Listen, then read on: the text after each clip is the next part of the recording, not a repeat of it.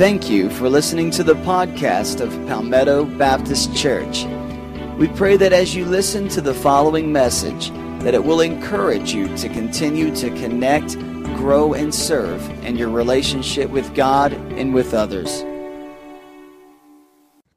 It's good to see y'all.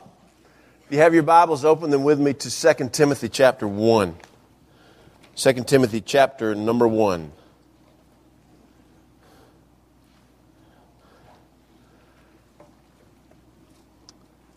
Well, today is um, the last morning that you'll be hearing me talk about fire for a while. We've been in Fire Under the Tower, season of revival. It started way back on February the 22nd, Ash Wednesday. And people have been impacted by what God is doing. For some, that, that movement of God has been a very joyous and exciting thing and a welcome thing. For others, it's been a very painful thing.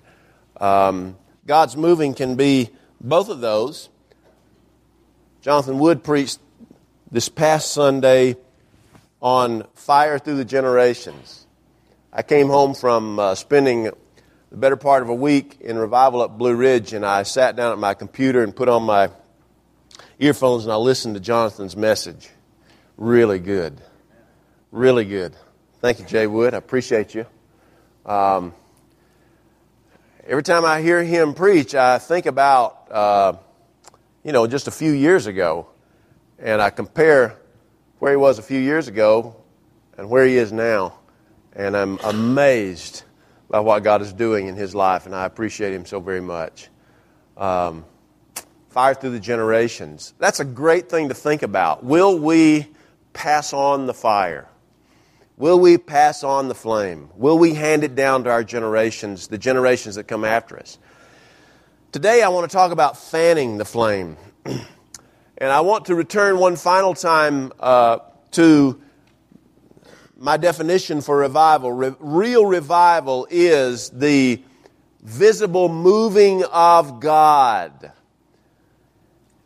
on a specific group of people in a specific place over an indefinite period of time, changing the lives of those people.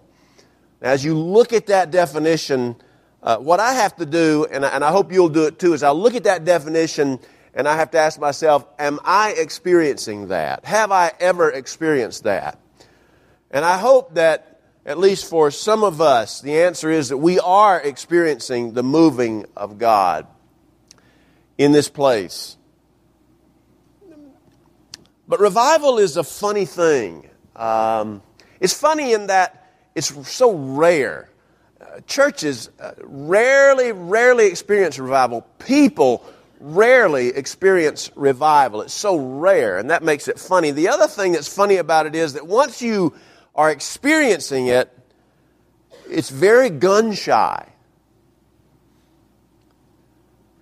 Um, whenever I was uh, a teenage boy, this is kind of this is kind of odd looking back now because uh, during the fall, my dad would take my brother and me, and we had some other friends of ours, and we'd go three hours into South Georgia deer hunting. Uh, quite often now, as many deer as I see in South Fulton County and North Coweta County, I, I go home and I said, Daddy, why in the world did you drive us three hours? Come on. There are more deer in South, there are more deer right here on Waterworks Road than there are anywhere else in the state of Georgia. Why did you take us to South Georgia three hours? And he'd always get us up at 3.30 in the morning to go. Listen, you never get up at a time when God's not awake. You never do that. Never do that. Um, so, I remember, though, in those days, you'd get up in a deer stand, and, and there were two things that were just very rare to see. One was a deer. They were rare to see. And if you did see them, they, were, they, were, they, would, they, would, they would sense your presence in just a New York minute and they'd be gone. Another thing that was very uh, unusual to see were wild turkeys. I mean, now we, down here we see deer and you probably see turkeys. There's a little trio of, of turkeys that hovers near my house and they'll cross the road, cross Ridley Road, right about the time that I'm coming up the road. It's almost like, oh, here comes the preacher. Let's go across the road. But back in those days, it was rare to see them, and if you ever did see them, they were easily shushed away. Revival is that way. It's rare to see it, and once you do experience it, it's easily swished away. And so the question this morning is how can we keep it? How can we rekindle it? How can we fan it into flame? And that's the uh, subject of the text uh, that we find in 2 Timothy chapter 1 that I want you to look with me. It's uh, Paul's last letter He's about to die, and he's sending a letter to a young apprentice of his. The apprentice pastor is named Timothy. Timothy, for a while, pastored the church at Ephesus. Uh, Paul led him to Christ. Uh, Paul was good friends with his family. Paul, uh, after Timothy was called in the ministry, participated in Timothy's ordination service. So Timothy uh, is someone very important to Paul. Paul has invested himself in Timothy and he has some final words for Timothy. I'm going to begin with verse number 3 of 2 Timothy 1. I thank God whom I serve as my ancestors did. With a clear conscience, as night and day, I constantly remember you in my prayers. Recalling your tears, I long to see you, so that I may be filled with joy. I'm reminded of your sincere faith, which first lived in your grandmother Lois and in your mother Eunice, and I'm persuaded now lives in you also. For this reason, I remind you to fan into flame the gift of God which is in you through the laying on of my hands. For the Spirit of God, for the Spirit God gave us does not make us timid, but gives us power, love, and self-discipline. So do not be ashamed of the testimony about our Lord or of me, his prisoner. Rather, join with me in suffering for the gospel by the power of God. He has saved us and called us to a holy life. Not because of anything we have done, but because of His own purpose and grace. This grace was given us in Christ Jesus before the beginning of time. But it has now been revealed through the appearing of our Savior Christ Jesus, who has destroyed death and has brought life and immortality to light through the gospel. And of this gospel I was appointed a herald and an apostle and a teacher. That is why I am suffering as I am. Yet this is no cause for shame because I know whom I have believed, and I am convinced that he is able to guard what I have entrusted to him until that day. What you heard from me, keep as the pattern of sound teaching with faith and love in Christ Jesus. Guard the good deposit that was entrusted to you. Guard it with the help of the Holy Spirit who lives in us. The key verse in all of that is verse number six, where Paul says, I remind you, Timothy, to fan into flame the gift of God which is in you through the laying on of my hands. What is it that Paul wanted Timothy to fan into flame? What is it? He, he didn't just come out and say it. He, he, he gives some descriptions of it, but he doesn't just come out and say what it is that he wants Timothy to fan into flame. And I think the identification of what it is that Timothy is to fan into flame is significant for us because whatever it is that Timothy needs to fan into flame, we need to fan into flame. We need to keep kindled. We need to keep on fire. So, what is it that Paul said should be fanned into flame. Well, fortunately for us, Paul, while he doesn't just come out and identify it, he does give us hints that I think can help us to identify what it is that God wants us to fan into flame. The first hint he gives us is this it is something, whatever it is, it is something that is given, not earned. It's something that has been given to Timothy. Paul says this He says, I remind you to fan into flame the gift of God. The gift is a very important word. It's a very important word in the New Testament. Uh, it's important with regard to our salvation.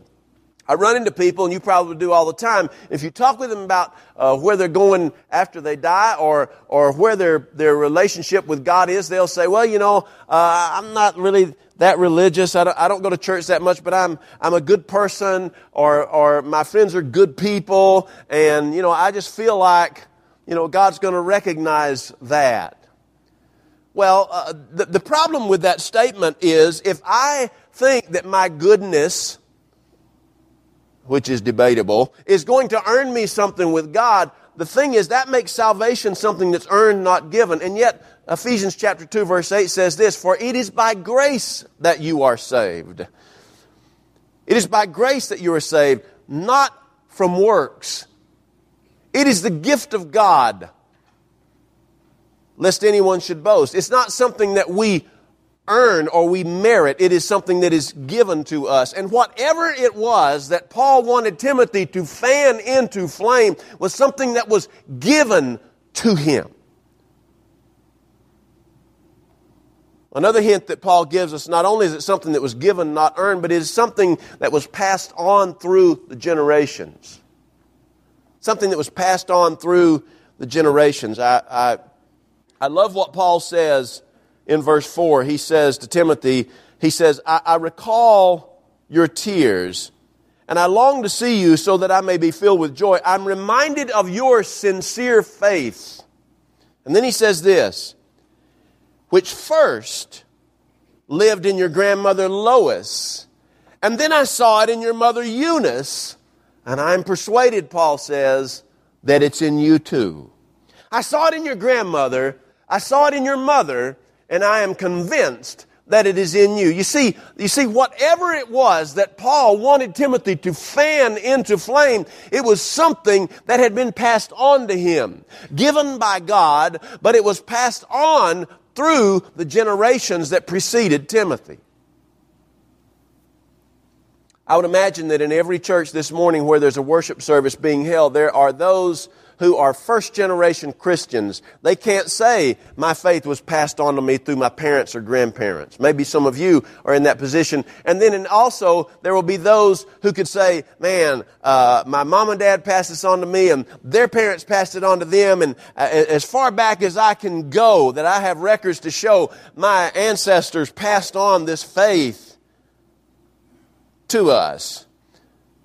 Paul wants Timothy to fan something into flame, something that was given to him, something that had been passed on to him through generations. And third, it is something that is confirmable by other people. Other people see it in you. Paul said this, again, verse 6.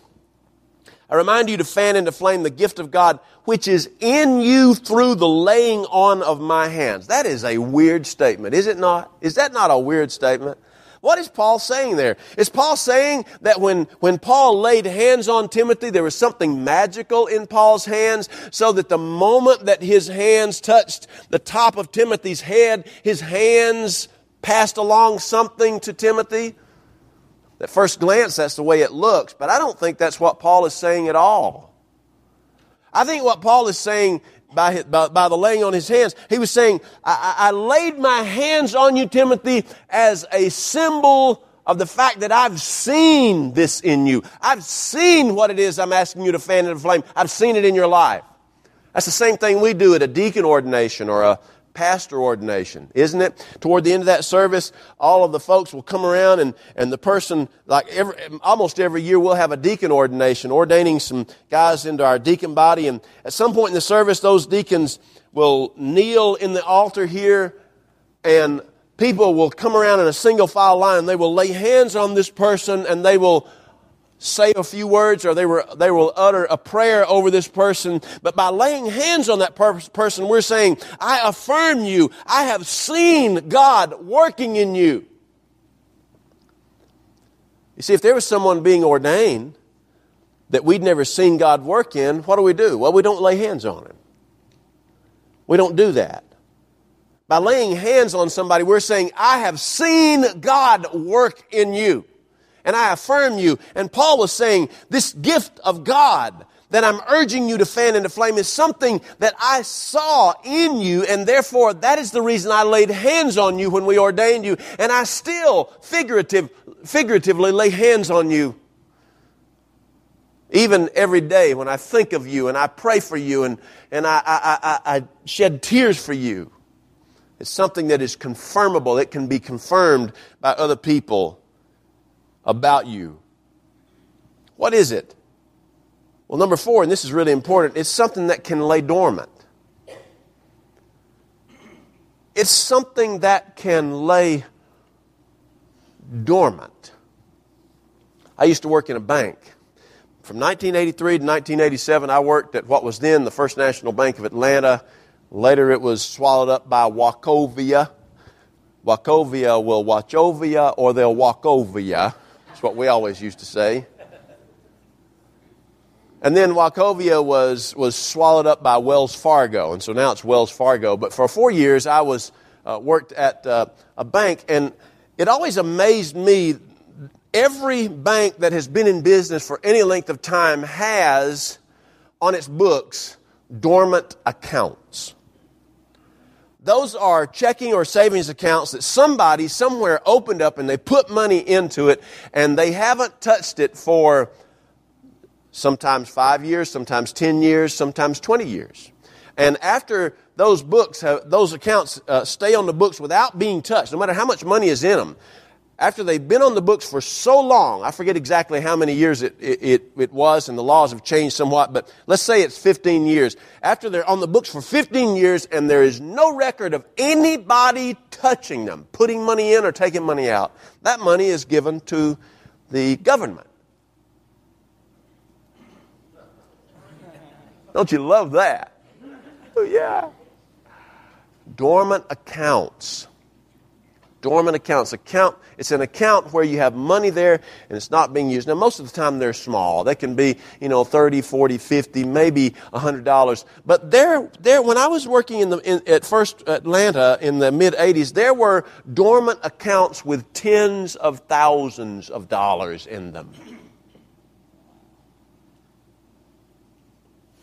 And I'm thinking, there ought to be a law, and this is what I was thinking back then. There ought to be a law where dormant accounts go to poor bank tellers. That's what I was thinking. Well, this thing that Paul wants Timothy to fan into flame is something that can lay dormant. Now, get this, ladies and gentlemen. There is a gift that God has given you as, if you're a Christian, He's given you as a Christian, and it is in here. It is deep in your heart. And the very prospect that this thing can lay dormant in us is an amazing thought. What is it that God has given you already? It's not a matter of whether He's going to give it to you, He's given it to you. It's within you, if you're a Christian. What is it that's in you that is laying potentially dormant? Not being used for a long period of time. Whatever it was in Timothy, Paul was afraid. Whatever this gift of God was in Timothy, Paul was afraid that Timothy was about to allow it to go dormant.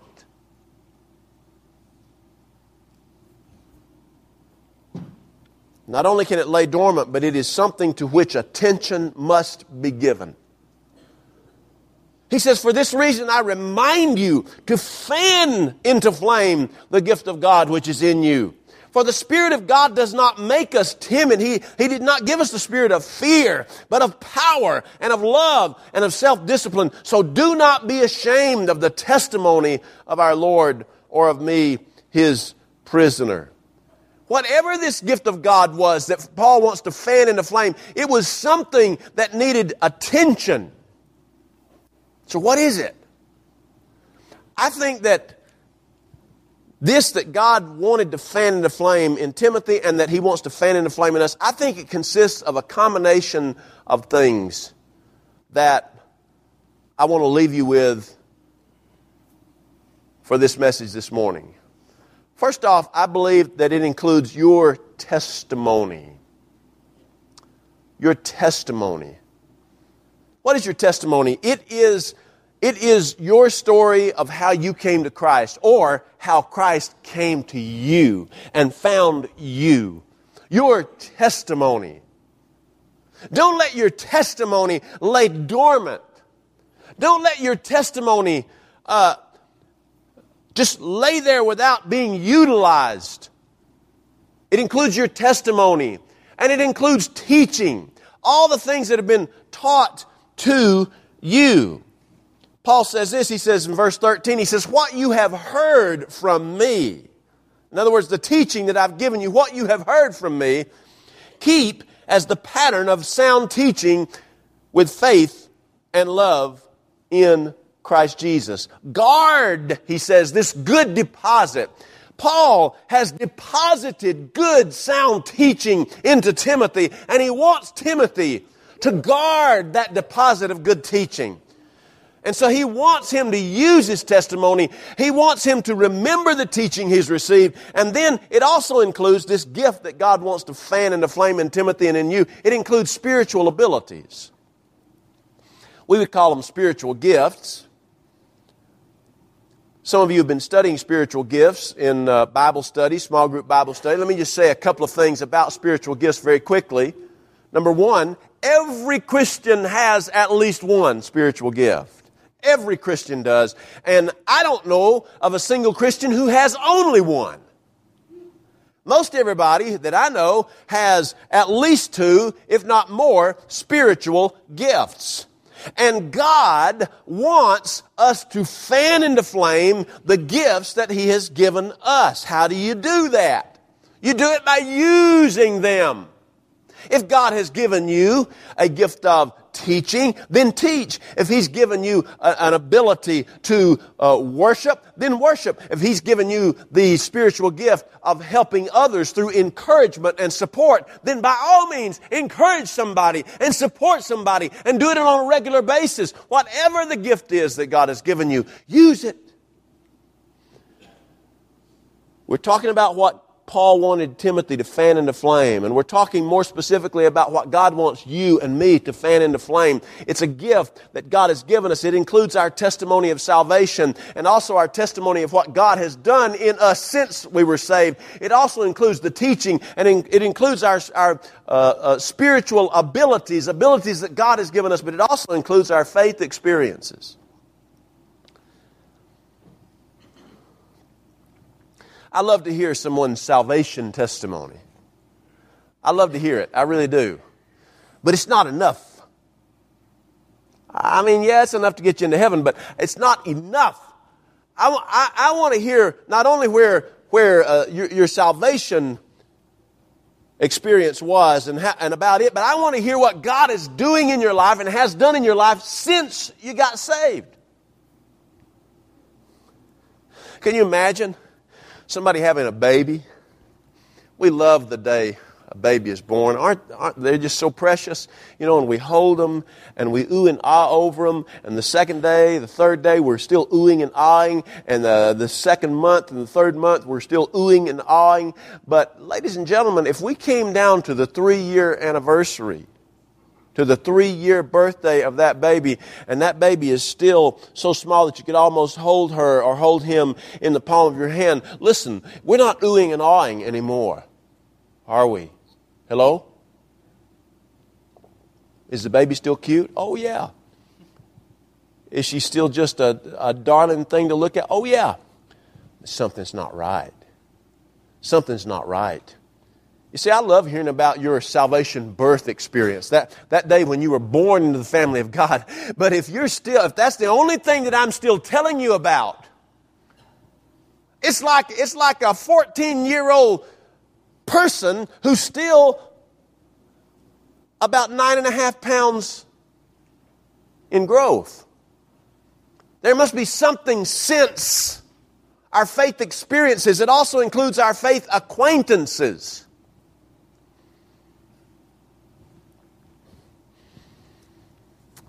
Can't tell you how much I appreciate you. I missed you last week. I was up in the mountains.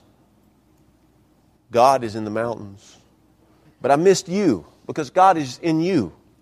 God is in you. You are my faith acquaintances.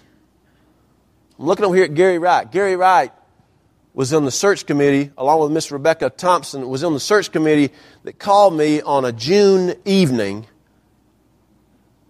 when I lived in Cumming, Georgia on 5790 Bridle Court. And it was Gary who called me and said, We received your resume from uh, a friend of yours and we'd like to come talk with you. And I said, No, you really don't. And it was a long conversation that I don't really want to get into, but I said, You really don't, Mr. Wright. See, I didn't know any better. I called him Mr. Wright then. Boy, that tells you, that tells you where I was, Mr. Wright. Woo. I said, Mr. Wright, you, you don't know where I've been. You don't know what I've done. He's, he said, Well, let me tell you what we know about you. Remember that, Gary? He knew more about me than I knew about me.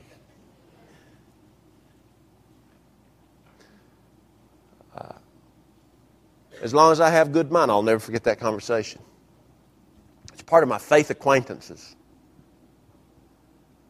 And it includes faith struggles. Don't let anybody ever tell you, and don't you and I ever tell anybody that following Christ is like walking through flowers all the time. Oh, there are times when we're walking through flowers.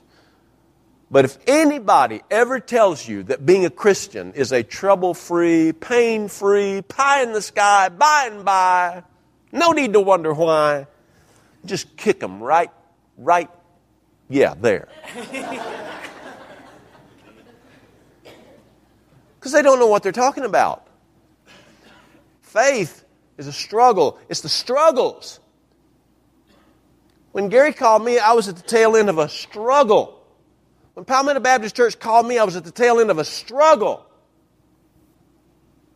And, the, and, and when what God does in you in the midst of a struggle is what you will remember for all of your life.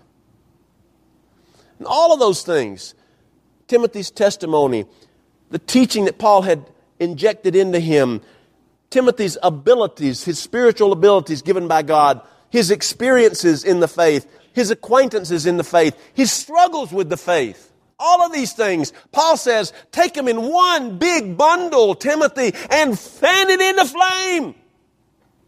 Don't let the fire go out. Take the mason jar over the candlestick and get some air.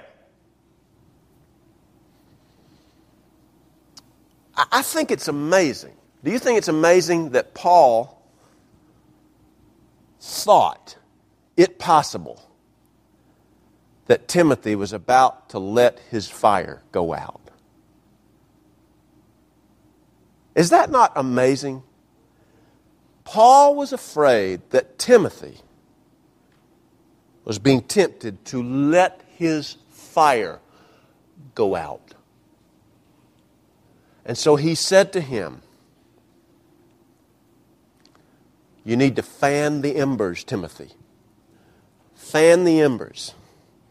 Amanda doesn't like it during the winter whenever I fan the embers of the fireplace. We'll have a fire in there and fire start going down and uh, we'll have the embers there, and I'll put some more wood on the fire, and it's a little slow, and so I'll get right up close to it. I'll blow on it. You know why she doesn't like that? Oh, it works. I mean, the fire will come up, but it blows ashes all over the living room. Yeah. So she doesn't like that. But let me tell you something. When you fan the flames of your faith, the, fan, the flames of revival, God likes it. And you will too. You will too. Paul was afraid Timothy was going to let his fire go out.